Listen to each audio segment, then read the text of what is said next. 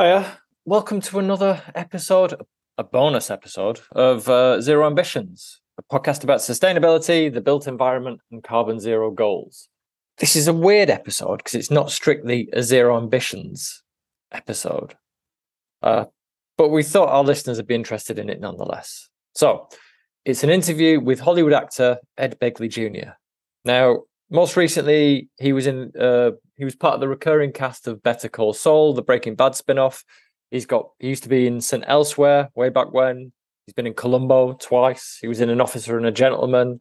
He was in This Is Spinal Tap, uh, A Mighty Wind, and he was in Batman Forever. Um, anyway, Jeff made contact with Ed because he'd heard that Ed had built himself a, a platinum LEED house out in LA somewhere, and he wanted to talk to him about it.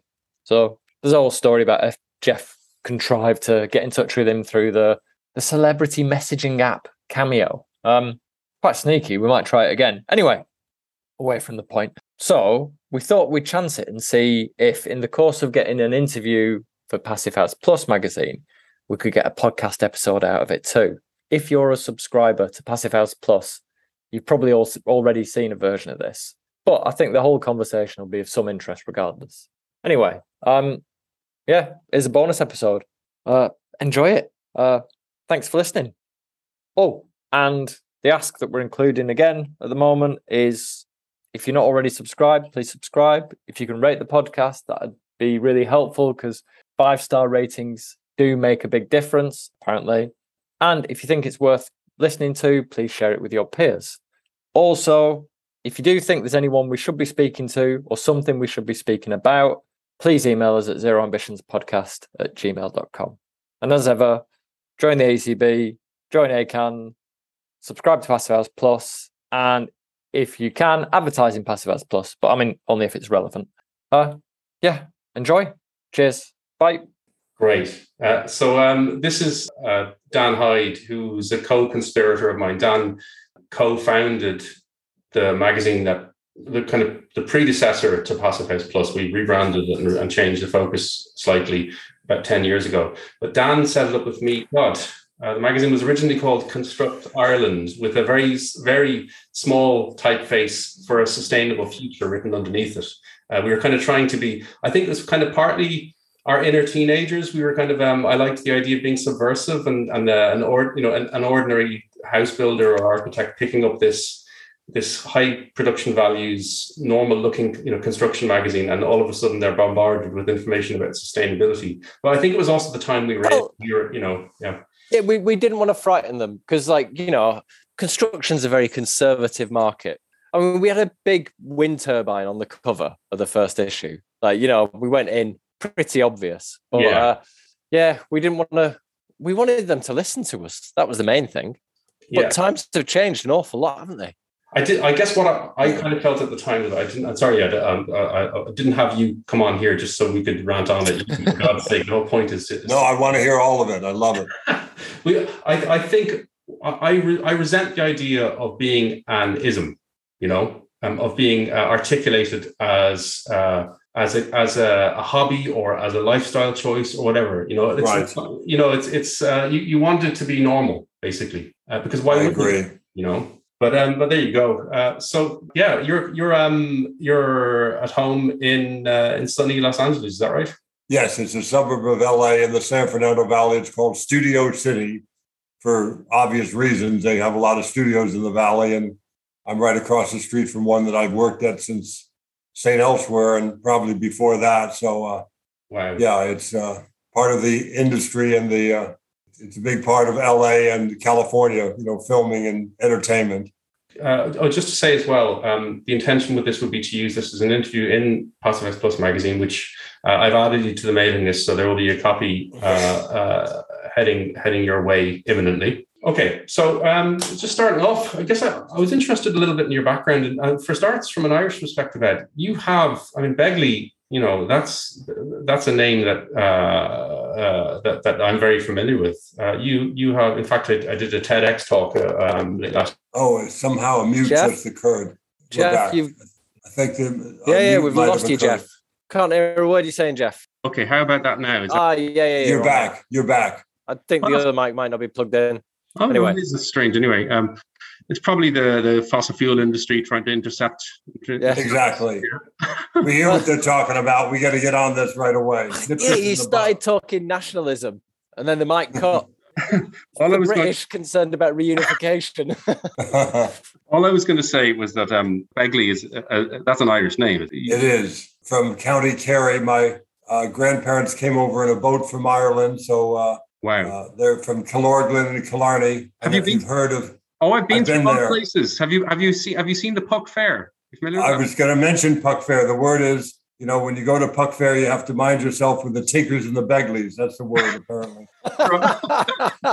for our um, for our listeners and readers, just to explain, uh, many of our Irish uh, uh, audience, will, uh, much of our Irish audience will be familiar with this, but the Puck Fair involves um, building and er- erecting a platform and putting The head of a goat on a pike, I think. well, it's a What line. From a picture that I saw, there was a head of a goat on a pike Oh in one God. of the That celebrations been- of Puck Fair. that may have been in our less before Ireland had this kind of uh, wokeism, and that I'm very pleased to see. Oh, this is many years ago. This It's- is it's back in the. It's a living goat. They put a crown on it and they stick it on top of a platform, uh, and it makes and, it, it's the king of Killorglin, basically, as I understand it. do they not? And we might want to edit this out. Uh, do they not marry a, a child to the goat in some symbolic Dan is- ceremony? I've never been to Puck Fair, so I accept whatever changes have been made over the many, many years of celebration. But I actually, um, I I gave a TEDx talk uh, late last year on Passive House. One one of my co-talkers um, was a guy called Brendan Begley or Bra- Brendan. Oh, oh, I've got to pronounce this. Oh, Obio. Bugly Oak. Oh, yeah, he's a Gaeilgeoir, a native Irish speaker. I'm talking about how planning, the, the kind of tendency to. He comes from a village in the Gaeltacht near Dingle in the west of Kerry, um, Oh, yeah. which had uh, nearly 200 uh, homes and, and families prior to uh, the famine. Um, and I think it's fewer than 20 now. Um, it's been completely decimated. And his point was that the culture uh, of that area uh, it has has been decimated, and it's very rich, very local. Uh, because his argument was that planners needed to allow uh, local people to live in the area in order to keep an, an indigenous culture alive. Uh, which, when you hear his argument fleshed out, it's very good. It, it could easily turn into a kind of a local houses for local people, a kind of a MAGA type argument you could almost imagine, you know, um, in the wrong hands. But it's, uh, Right. but that so that's interesting. So have you been back? I was there in uh, 1966 with my father. Got Wow. to see it the first time with my wonderful dad, who'd been there many times. He was born in Hartford, Connecticut, but his parents came over from Ireland. So uh, I went there again in 87 and enjoyed it yet again. And uh, I'd like to get back again while I'm still alive and uh, see that beautiful Better when country. you're alive. bit- Yeah. It's much better. But yeah, uh, and it's interesting. I don't know whether you've whether you've seen uh, the the journey that Ireland has been going uh, through uh, uh, um, in recent years. I don't know to what extent the stories got across in America. Actually, a Uh, bit what the stories we got and i got firsthand from some of my relatives who live there you guys made a lot of good choices over the years to get into uh, technology and what have you specifically computers and we're ahead of the curve you know very impressive the way people started to adapt in ireland and Well, yeah, the, the I think the bit we've been most impressed by recently is the commitment to low energy building, which is being signaled from the very top and Yeah. filtering down, particularly with Ireland's building stock. It's not very consistent. There's an awful lot of different building types, and they've recognized that we need to do something about it. And so there's a massive program which is being delivered from the top skilling up in terms of expertise, in terms of materials, in terms of changing the face of the, the built environment across Ireland. It's amazing. Yeah, there's And- a, tar- there's a target to retrofit. Uh, I don't. Know if, I don't know if you'd use the term retrofit uh, in the states. Weatherize seems to be the most Yes, common use yes. one. Uh, um, absolutely about a quarter of our housing stock by 2030, and um, we're very fortunate with our political system because we've got a uh, with our parliamentary democracy we've got a system called propor- proportional representation of (PR), whereby you don't have to hold your nose and vote for the least evil candidate, and consequently we have the Green Party uh, in government in coalition in Ireland for the second time now in the last 15 years. And I've certainly found in this case, you know, having a very jaundiced view of government prior to them getting into power the first time. And they not that they get everything right, of course they don't. But you know, you have principled kind of people who are really nerdy about policy in the best possible way, who are who are governing um, and and who are trying to do good things and who will listen. I've been amazed by it. So, in the context of, of new homes, for instance, since 2007 in Ireland, um, and I chaired when they were last in government from 2007 to 2011, I chaired their policy committee on buildings, the, the Green parties. We got in mandatory renewable energy systems for all new homes in Ireland, 40% rising to then 60% energy reductions for all new homes in the country. And we just kind of transformed uh, how homes are built in Ireland. And all of the objections that we'd had up until that point from the industry you know, and there've been lots of them. The, the conservative, uh, traditional house builders um, that has historically objected to insulation in buildings and, and, building regulations before there were building regulations. You know, that's been going on for 40 years. But they stopped. They just stopped complaining and got on with it because because because we had a government that was willing to do it and uh, and I think it helped that we were uh, the country was bankrupt at the time we got this stuff through. So they were kind of the builders were too busy fighting their own insolvency to put up much of a fight. But but since then, you know, it's it's been phenomenal, and and, and the quality of homes being built now, still lots that's not right, but it's immeasurably better than it was. And I think there's more pride within the industry as well that it's we can we can do things that are right and that, that are improving people's lives. You know. Um, so it's well for for so long, Jeff. We uh, we had it wrong here in the states, and I know others got it wrong elsewhere. We would look at a building and what's the cost of that building. People for many many years would look at labor and materials. That's the cost of the building, and that's highly inaccurate to look at it that way. What is the cost of running that building? That's another big cost over its long life. If you build it right, as I have with my LEED Platinum home that I'm sitting in right now. We built it out of steel with 12 inch thick walls and all of that that goes with it, passive solar design. So the, the cost of this building, you know, including running it, which is something a very important factor, of course. For sure. It's, it's very low. It's it's just simply the future. It's and not just the future, it's today what we must do because uh, otherwise you just keep trying to heat and cool these energy inefficient buildings and we'll you know, go broke trying to do it. Well, this is it, and I, actually, it brings me to a very a point that's long fascinated me, which is that I see when you look in kind of kind of lifestyle magazines, where you you know, or or television shows where you have a, a celebrity showing people around their uh, indecently oversized, extremely kind of extravagant uh, home, and and, and uh, knowing the the nerdy stuff that I do about about low energy building through, through the magazine, I know that those buildings are going to be not, not just extremely expensive to run, but uncomfortable places. Now, I yes. don't know why people who are supposed to be these people who are supposed to be, you know, people you'd expect to have the best of everything in society, you know, the one the, the, right. and so on. Don't they value comfort? Think about a standard like say passive house, for instance, and it's not just passive house, but but passive house is a very good example of, of, of how to achieve this. Is that you can create a building that without needing to put energy inputs into it, be it from a renewable source or a fossil fuel source, um, you've got a building that's constantly comfortable you know, constant uh, uh, uh, supply of filtered fresh air, and uh, and it's tempered. It's, it's that kind of you know, Goldilocks kind of range of neither being too hot or, new, or too cold.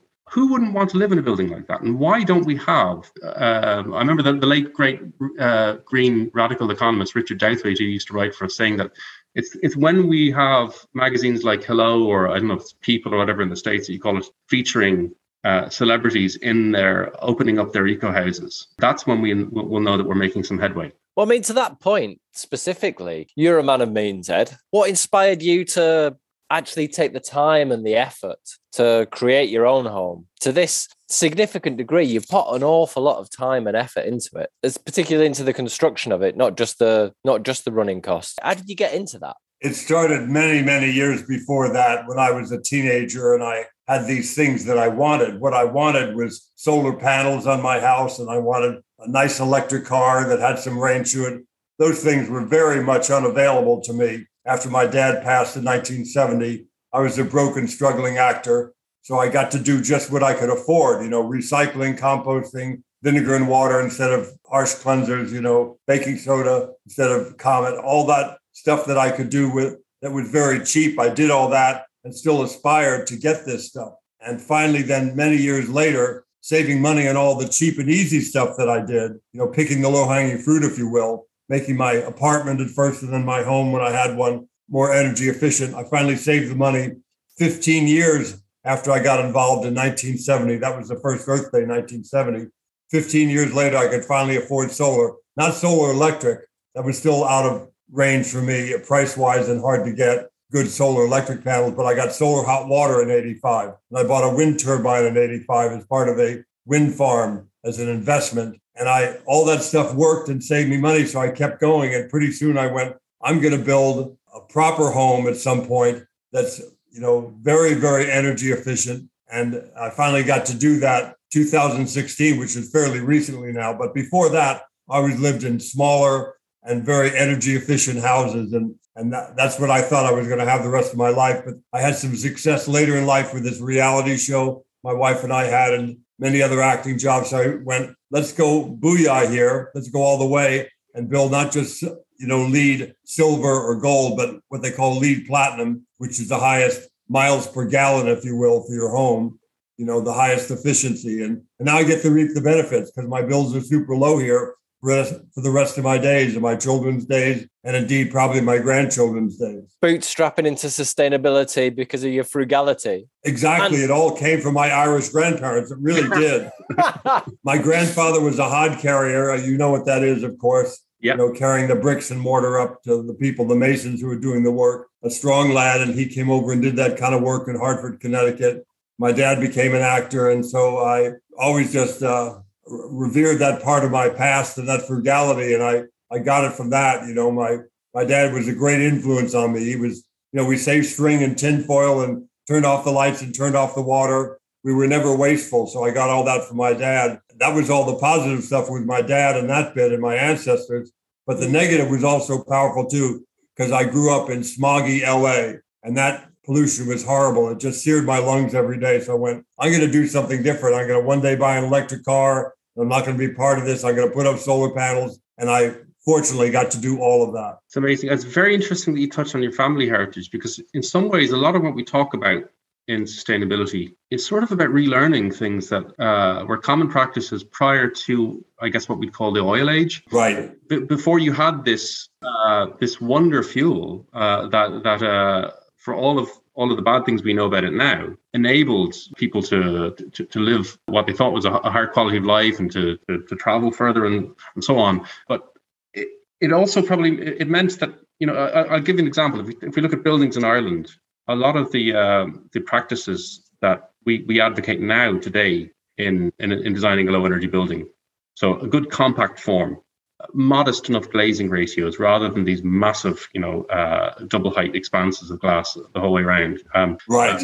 and uh, and good airtight is well sealed in. Those kinds of principles were locked in already uh, with uh, with traditional Irish kind of vernacular architecture, um, and we right. kind of lost it when, when the with the advent of of uh, of concrete and and uh, and um, uh, kind of cavity wall construction, and then and then uh, gas and oil based central heating. It kind of was forgotten you know, and we're now returning to it. But I think I think in some ways that's I think it's very heartening. And obviously, this isn't just related to buildings; it's way beyond that. But it's some for me, it feels like the message you're trying to to get people to accept. It's much easier for them to accept it if it's not entirely new, if it's in some way familiar. If it's part of our our, our heritage already, I agree. Uh, I I wanted to, with your back to your own house. Um, I I watched uh, a TV show about it, I think a news report where you let a reporter in and you, really seem to have done the whole hog. I mean, you know, the efforts you made to think about reusing materials, for instance, throughout the building and and and, and thinking about non-energy stuff, water and composting and, and, and so on, and, and landscaping and all of this kind of stuff. It was really, really impressive. But the steel issue was really interesting for me because I, I, I noticed you mentioned that you you built it out of steel, so not a single tree was cut down and making it now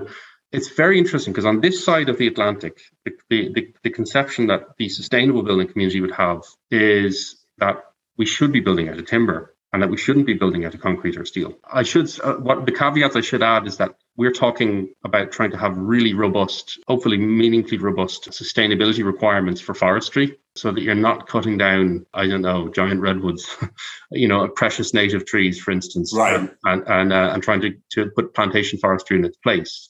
My sense is that the forestry certification in the states, I'm not, I'm not as up on it as I should be, is nowhere near as uh, as robust. Like the leading forestry certification we have here is uh, FSC, essentially a, an NGO uh, a few hippies who came together and came up with a with a, a model for for sustainable forestry. But uh, was was that your thinking? Was it was it concerns about the timber industry in the states specifically, or what? There's so many factors, and you have to weigh each and every one of them, and then make the best calculation you have. Mm. Certainly, FSC lumber is much better than the regular, you know, clear cut kind of lumber, or whatever way you want to look at it. Yeah, there's that, and timber can be sustainable. I understand that, and it has been in the past. But yeah. with the amount of trees that we're losing now with climate change, with these wildfires, mm. the hmm. notion of building again a house out of sticks again in a place like Paradise, California, where they just lost all the homes.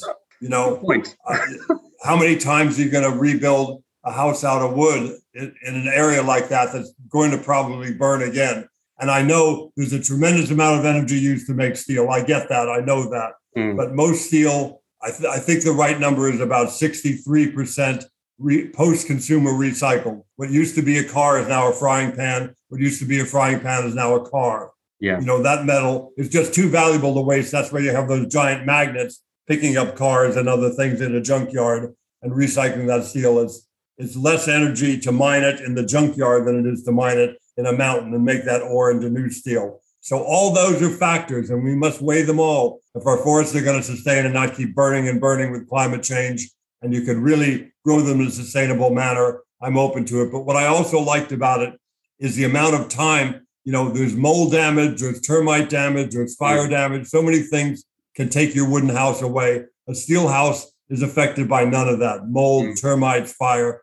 I mean, you can, of course, you can burn a steel house too, but it's much harder to burn. You have to yeah. have a lot of wood inside and on the roof or wherever you put your wood. So there's there's a reason to build out of steel, and it's all a formula, and you have to look at all the way all those facts and figures come together. Yeah. You know, so I I chose to build out of steel, and I think it was the right choice. Certainly now with the incredible risk so many people are having with fires in a, a town like Santa Rosa. That's a town, Santa Rosa, California. The neighborhood looks identical to my neighborhood. It's not up in any hills. It's in the flats the way my home is. I'm talking to you from right now. The neighborhood looks identical. All those homes were gone, just you know, mowed down by this wildfire that we're going to have more and more of, unfortunately. Yeah. So we have to weigh all that, pick the right materials. But for years, I promoted things like there was a material called Rastra and other straw bale kind of stuff, and all that. That sustainable stuff has a value too. Rather than going, I'm going to make this structure, I'm going to make it permanent.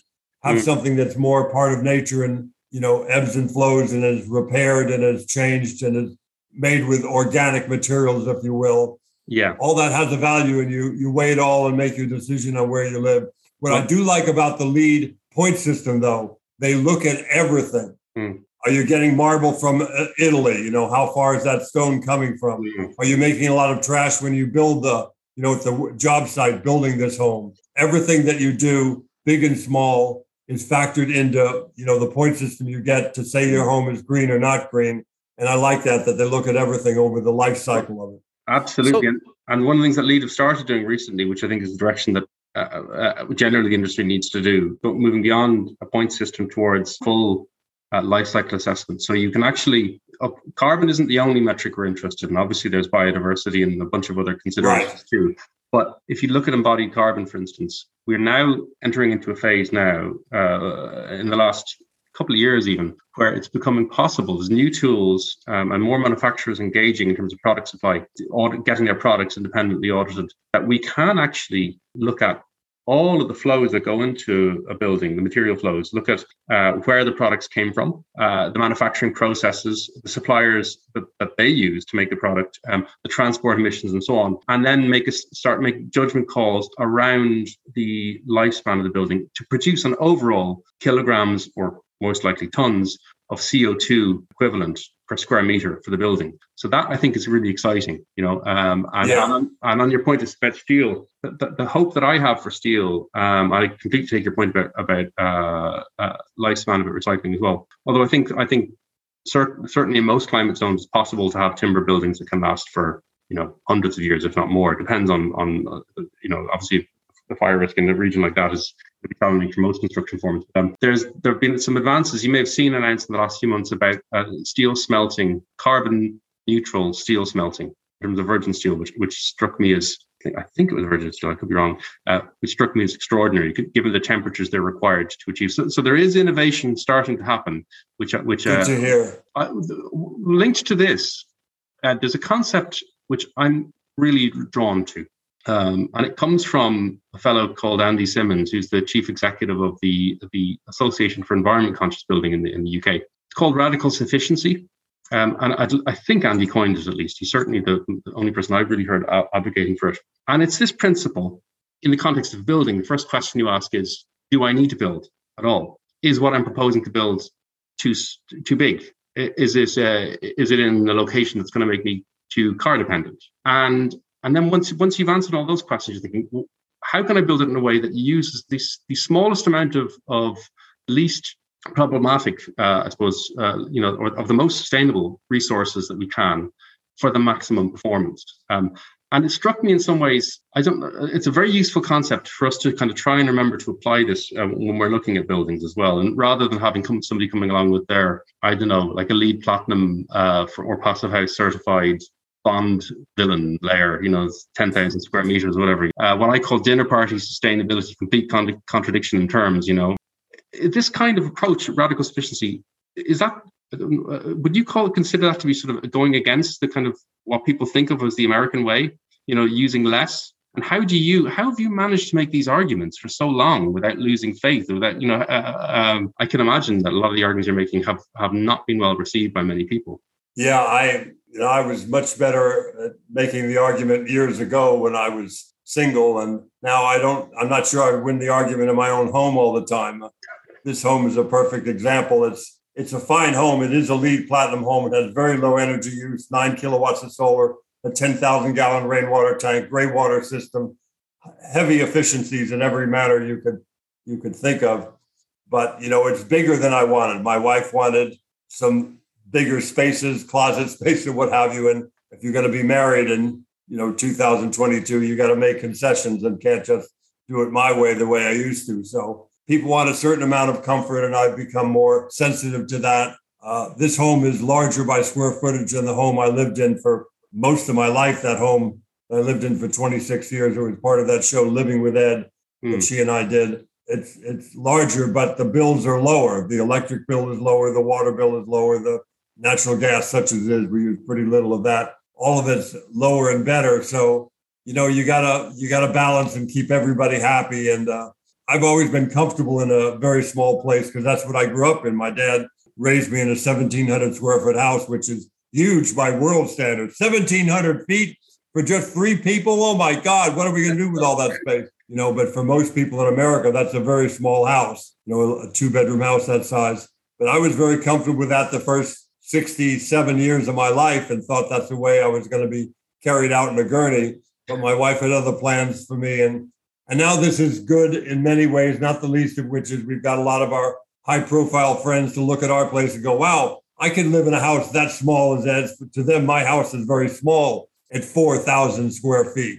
to them, that's like a shack. You know, it's all in the eye of the beholder. And the one thing we do good to mitigate that size, we're always having environmental board meetings here and different seminars and things, and we're using it not because of the home, but a space to gather and meet and plan, you know, for environmental groups that I'm part of. So the space is used wisely in, in other ways besides us living here. Well, look, it's all relative as well, isn't it? You know, um, you're, yes. speaking, you're speaking to somebody who lives in. Uh, I am in a. I'm renting an, uh, an apartment in uh, in Laoghaire in the southeast coast of, of Dublin. My flat is 89 square meters, uh, which is wow. square square feet. It's about ten times that. Um, myself, my wife, and our two young kids. Um, and it's uh, if I can be so crass, uh, I don't know whether to edit this out or not, but it's uh, it was the description I use for it is is it's what you call an, an all balls uh, flat. Um, it's um it's got basically three three toilets and a, and a large hallway, and the living space is actually really quite quite small. It's like it's the analogy is um a woman uh, t- taking a, a, man home, and uh, he seems to have a big package, um, but but she, you know, pull down his his speedos, and actually it's it's all balls.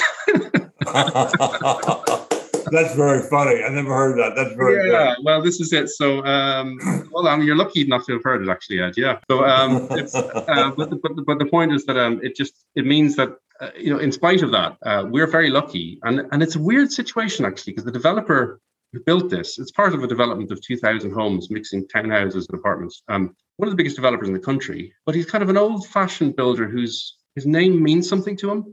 He wants people to be who, who are, who are uh, living in these homes to um, to when they go to sell sell on the homes to be his name is Mick Cosgrave, advertising them as a Cosgrave home. So he's got that kind of pride in his name. And that's meant that he's got a lot of the stuff right from a quality perspective. So we've got, you know, it's a, it's a golf course turned into housing, which for starts I approve of anyway. You know, it, it, the density is very, it's very, very high. Um, we, we, it's easier where I live, easier for us it's quicker for us to walk or, or definitely cycle to, to the town we're in than it would be to, to drive because of the permeability, the way that they've designed the pedestrian access and, you know, and kind of biodiversity and everything else. It's, it's all built in there. And you create then a place that people want to live. It's not this foreign concept of communal living that people are, might might be afraid of. It's normal. It's desirable, um, and uh, we can walk everywhere we want to get to. We can we, we can take our kids to school, fantastic, to, to the shops and so on. And it is it's annoying at times, um, but with the Irish climate and so on. But you know,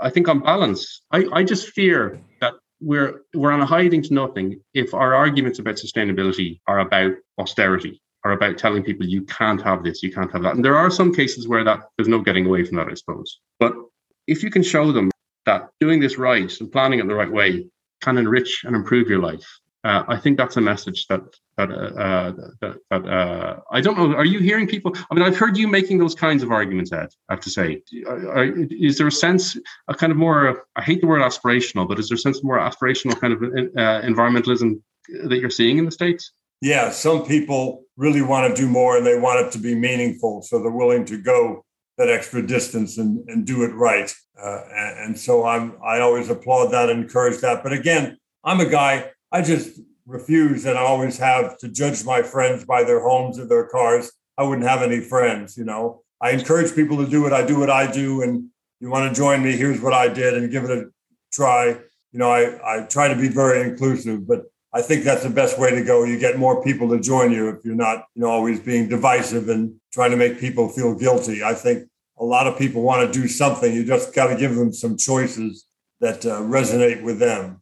Well, this is I saw Bryan Cranston as well. I don't know whether you know him. Um, uh, very well. He's a great guy and built a very green home in Oxnard, uh, California, or perhaps Ventura, a coastal town not far from here. Yeah, and not massive either. Again, actually, you know. No, very modest home. Beautiful place it's great to see that you know some sincere attempts uh, to, to, kind of do things and by god we need it i mean um, i don't know how you're feeling with the us the supreme court's uh, rulings on uh, you know oh boy everything that they've been doing recently has just been uh, shocking just shocking yeah i don't know where we're headed here in america but it's we're on the wrong trajectory and hopefully we can get it back to magnetic north here but we're we've gone mad in so many ways here recently. I'm not sure what's next.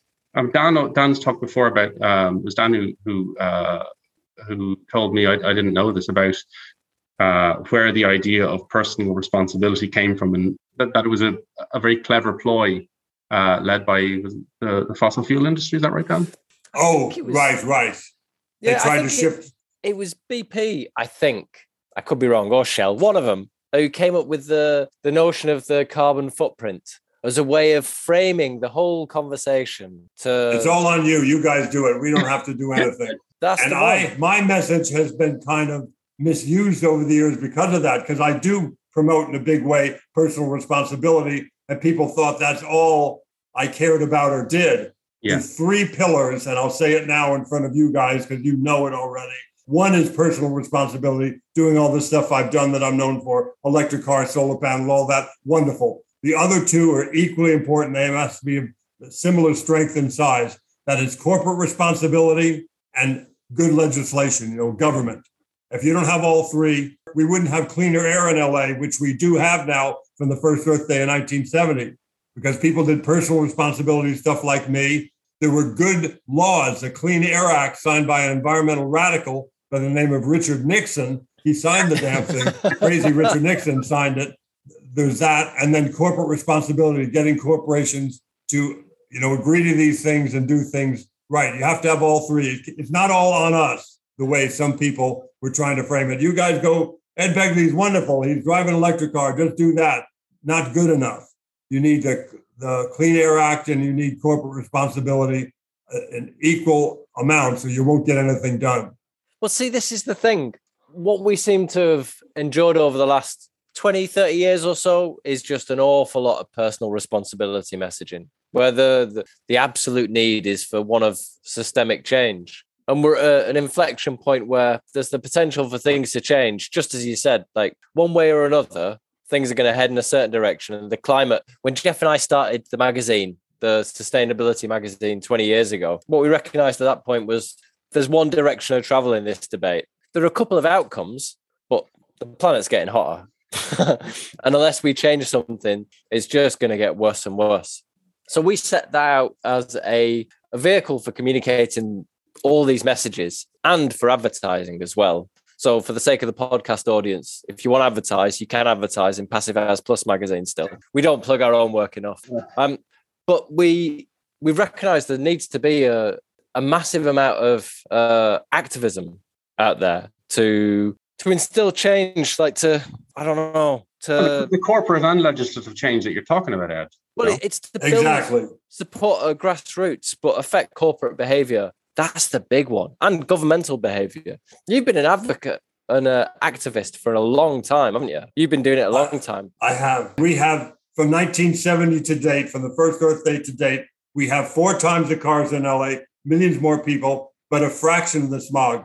And not just because of me riding my bike and taking an electric car around because of the Clean Air Act that we went, we sued the air district in LA using that Clean Air Act.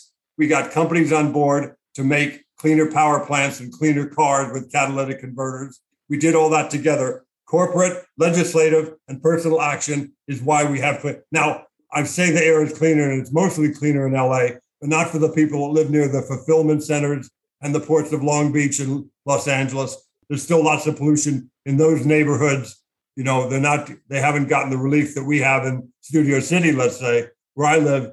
But we we can, we've proven that we can do it. But they you have to focus on all three. It can't be just one or nothing would ever change. Yeah. It's, well, it's inspiring precedent, yeah. Uh, I was curious as to whether your profile has made a, a difference in your your work. Like obviously you've got a platform that lots of other people don't. Have you been able to wield that platform? Absolutely. And I've been uh, you know, tried to be careful with that. You have a certain access, you have a certain and responsibility that goes with us when you're given the megaphone, the microphone to talk about, you know, weighty matters. So you don't want to cry fire in a crowded theater, but also if you're supposed to go out and do a song and dance and the fire marshal taps you on the shoulder and says, there is a fire smoldering in the basement, make sure we evacuate row by row. Am I supposed to just go and do a song and dance after hearing that? Absolutely not. And that's people that just shut up. You're an actor. I don't want to hear about your environmental bullshit. Leave me alone. Just a, you're an actor. Shut up and do your job. Not good enough. I've heard from the fire marshal. The yeah. fire marshal is the Union of Concerned Scientists, more than half the living Nobel laureates, all these great people with PhD after the name that have told us about climate change and plastics in our ecosystem and the ocean and what have you, loss of coral reefs, amphibians dying off, all the stuff that we know about, we know about from the fire marshal, the people that know about such things that are scientists. So we have to promote that message and do it responsibility responsibly. And I've tried to do just that, get the best good scientific data and get it out there. And my friend Bill Nye is pretty good with that too. You know, he's out there talking about this stuff and making it known to people in a way that's palatable to the average Joe and Jane. Yeah, well, we know it's like I'm just trolling through your Wikipedia page. I mean, you've been mocked by The Simpsons for these efforts. like, no, that's, that's, that's accolade. Yeah. But I mean, where have you where have you found the greatest success? Where have you been able to best wield your voice to affect it's some sort of change? What I found very effective over the years was to not.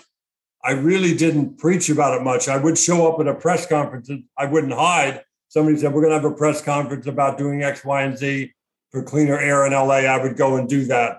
But for the other things, just going to the Oscars, let's say, in my bicycle, I didn't show up like a press hound, you know, trying to get anything done. I was just trying to park my bike and they would spot me doing it, you know, and go, wait a minute, well, you rode a bike here? And so it became more effective in that way because I wasn't trying to, you know, Be the promote board. things. Yeah. Yeah. I wasn't trying to get a glory for it or anything like that.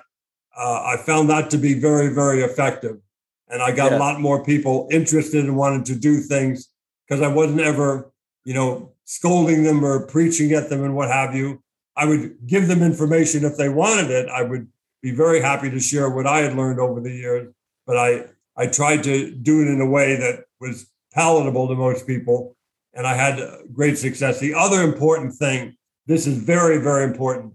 We environmentalists for years, you know, we didn't get it entirely right when we would want to have. We're going to have no uh, perchloroethylene dry cleaners. We're going to have people clean clothes without perchloroethylene, which is bad for the air quality and many other things and it's toxic. That's wonderful. But you have to have a pot of money available the minute that that law goes into effect. So the average Joe and Jane, the average, you know, mom and pop dry cleaners can afford one of those machines that doesn't need perchloroethylene.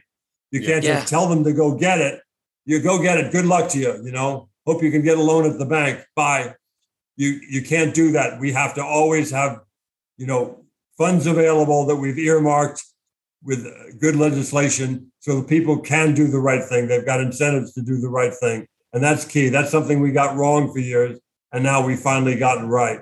Yeah, I mean, I mean, you know, thankfully a lot of the stuff that's that's happening and that we're looking at in Ireland, uh, I think evidence-based approaches within sustainability are really, really important. Um, attacking or interrogating your your your preconceived notions, the, the one that always gets me, um, and I I very much subscribe to the. I'd be a fan of uh, Werner Herzog. Uh, I'm Oh, yeah. with him. Um, I just Yeah. Um, Wonderful. um, but he um, he won uh, a competition against James Cameron, I believe, to uh, to make a, docu- a documentary you may have seen about uh, the the Antarctic Scientific Research Center. Um, Right. there, Herzog um, Herzog has this view, um, and it's he showed in in that documentary this this March of the Penguins, where one penguin had just lost its mind and veered off at a right angle towards the middle of the uh, South Pole, effectively, uh, to its certain death. Right. Herzog has this view of nature, I think, that is kind of inherently chaotic and at times cruel. Um, and, and of course, uh, I I don't necessarily subscribe to that as much as it amuses me. But the point is that um, it's like the simplification of something uh, of the of this discourse into say the idea of natural versus synthetic. I mean, water is a chemical for God's sake; it's a naturally occurring chemical. Asbestos is is naturally occurring.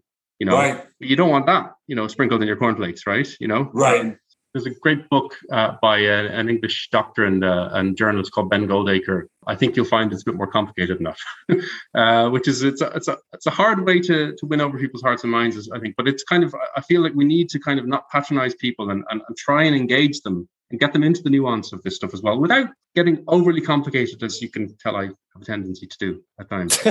yeah, I mean the asbestos issue isn't really a big issue. In its natural state, it's under the ground. It's it's not in your roof tiles and your flooring. Like Right. it's it's not so much of a problem. Like lead doesn't naturally transport water.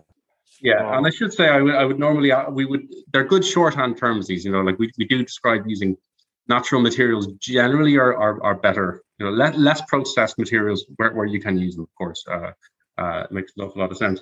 I just wanted to say as well, Ed, wh- when one of the points that uh, I thought might be I don't know whether it's something you've considered, um, but when you're talking about cost, um, and one of the obsessions that we have in our uh, business is getting away from the conventional payback cost argument. Um, it's important to, to, to, to, to, to look at that, but to talk about the broader benefits too, um, such as you know clean air, for instance. And what's the payback on that? For God's sake, you know, or comfort. Um, it was when when we've lobbied in the past, sometimes successfully, for uh, changing policy from from a, a, a building standards perspective. One of the arguments we've made, which uh, I, I thought was really important in terms of our success, was around cost. The, the argument was that if you make it mandatory, suppose you make it a requirement to build LEED platinum or, or Passivhaus, whatever it is, a requirement, a planning condition, for instance, in a given area.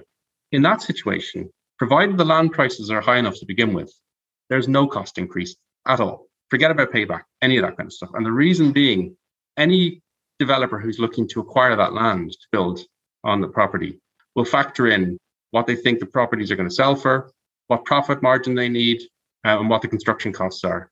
If the construction costs increase because uh, you've got higher sustainability requirements, and it's not necessarily true that they will, but if it does, then the land is devalued accordingly. Only works if it's mandatory.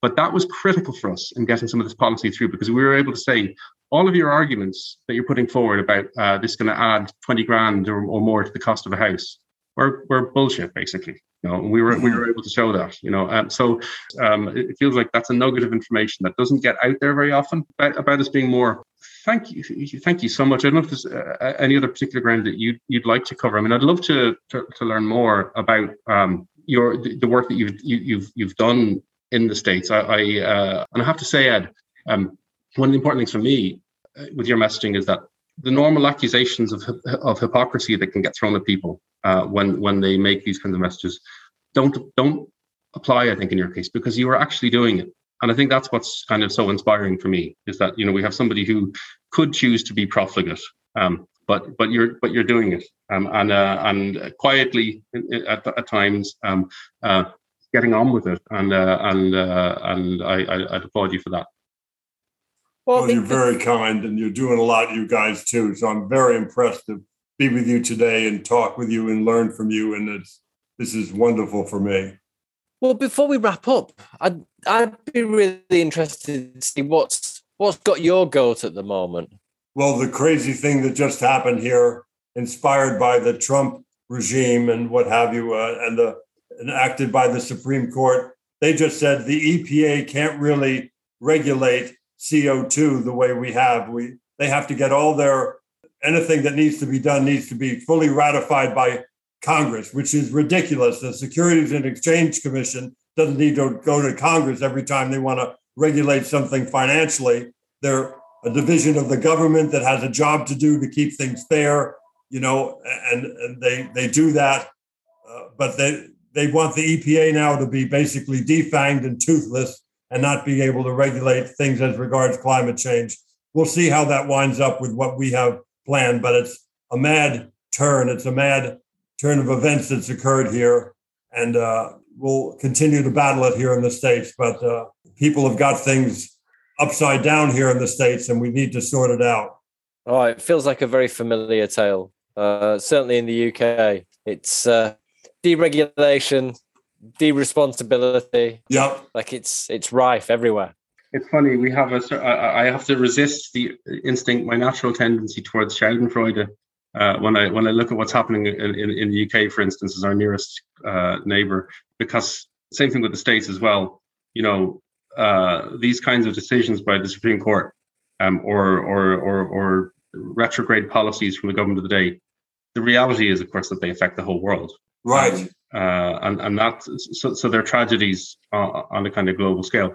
I wonder. This is an, an argument I never expected myself to be making uh, even a few months ago I'm just thinking in terms of of rays of light, you know, of, of hope, um, which we so badly need. In Ireland, in the last six months or so, I've had uh, discussions, or I've heard in the grapevine um, from, I think, four of the biggest property developers in Ireland, including a, a, a big US developer called Hines, um, H I N E S, I think they are, we're building big scheme by an Irish standard in, in, in, in Dublin. Um, there seem to be and I've looked at it pretty closely, sincere and credible, detailed sustainability requirements for their schemes. And I've been completely gazumped by it, by why why this is happening and, and the fact that it's happening, the mere fact of it. Um, and uh, what seems to be driving it, we're just trying to get the lay of the land of it, is new European Union rules around what constitutes a green investment and what doesn't. Um, and developers seem to be going beyond this because of, I think, of pressure. I think in part from the Bill McKibbens of the world, this world, the, the kind of the activists who are pushing, you know, the keep it in the ground campaign, all that kind of stuff. And it seems to be that that the bad guys may, uh, I, I, might be too too too much of a leap of faith to say, uh, too much of an exaggeration to say that they're going to be our saviors, but they seem to be turning things around very quickly. So it's like a light switch has gone off have you seen that in the states? Ed? Is there any sign of that, or or is it just all uh, the conventional, usual vested interests doing the usual vested interest things? It's been mostly people trying to just squeeze everything they can out of this fossil fuel sponge before the party's over, to drill as much as they can and to you know get people sympathetic to it, like the Trump administration, to do everything that they can, and even try to convince people like Biden that it's you gotta you can't leave the workers out. Which of course you can't leave the workers out. I understand that part yeah. of it. You know, in West Virginia with coal, what have you, and and with oil drilling off the coast, they're trying to get every last barrel of it before they know people know the party's over. People they act. It's called selective stupidity. Climate change. I don't believe in it. I don't think these fires have anything to do with climate change. Bullshit. Everybody knows that it's so. They know that it's happening. We've been talking about it since James Hansen testified before Congress in 1987 from NASA. James Hansen from NASA said the three scenarios mild, medium, bad, you know, and we'll see which one it is. And it's now turned out to be bad because we did nothing all these years. And people know that. There's a few idiots out there that don't know it, but most people know it. And they're pretending that they don't know it. And they're trying to just build their last, you know, home or condo beforehand or accumulate their last million before the party's over. But people get it. So I don't think we're quite as enlightened in some ways here as what I'm hearing is going on there in Ireland. But we'll see. In some ways, there are people here doing good things. There's people big companies like Volvo going, screw it, we're just going to make electrics. You guys do whatever you want over there fighting this stuff, but we're just going to make electric cars starting here. And we've already got this many of them today now. People get it, and I think they're pretending that they don't. You know, the thing is, na- nature bats last. You know, you can be mad about it, you can be happy about it, you can feel, you know, you you're making a lot of money off it, but nature bats last, and we're seeing it right now and wait till all those millions and millions of people need to move from Bangladesh and other low-lying areas mm-hmm. and Florida. Yeah. We don't need to go to Asia from South Florida when all those people need want to move to Alabama and to Georgia. And let's see how they're received there crossing that bridge and that border the way they were after Hurricane Katrina. People with shotguns, don't you come into my, you know, part of the world. It's going to be real dicey shit's going to get real and soon, and people know that. I'm afraid. Yeah, yeah. Well, uh, on on that very positive note, Ed. but we're doing a lot. There's many successes too. Celebrate those and build on them. De- we can't be delusional, you know. Uh, we, no. Either, you know, we, we, we must be aware of the the extraordinary. Uh, one prominent English architectural academic, Professor Fionn Stevenson, put it recently that um she thinks the term climate change is not obviously that's long abandoned. Climate emergency. Some of the newspapers, even in the UK, the Guardian, for instance, start uses climate emergency rather than climate change. Um, but she says that's not really fit for purpose in her view anymore. Climate collapse is the term that she she, she thinks we should be right. using. You know, um, and I think I think the language on this is is really important. But you could you know it's it's that difficult balance of how you convey the urgency and severity of the situation without uh, completely obliterating all hope for people, you know, and there is hope. exactly yeah. that's the balance because there are the feedback loops now are kicking in with the methane and the tundra and the permafrost and what have you. All that that's happening is quite quite alarming. Feedback loops are bad things, and they seem to be happening right and left. So we'll do what we can. We've saved a lot. We'll continue to save what we can, which I hope will be a lot. But we got to get going now. N O W now. Absolutely. Well, there you go. Now, there's a positive uh, and urgent message to, to end on. Yeah. Thank you so much. Thank you for being so so generous with your time. And uh, yeah, uh, and uh, I'll be seeing you probably soon on Better Call Saul. I look forward, Jeff. Thank you, Dan. Thank you both cool. for getting this word out about these very important matters. Thank you. Thank you. Cheers. Good luck. Take Bye. Bye. See you again, guys. See you. Bye.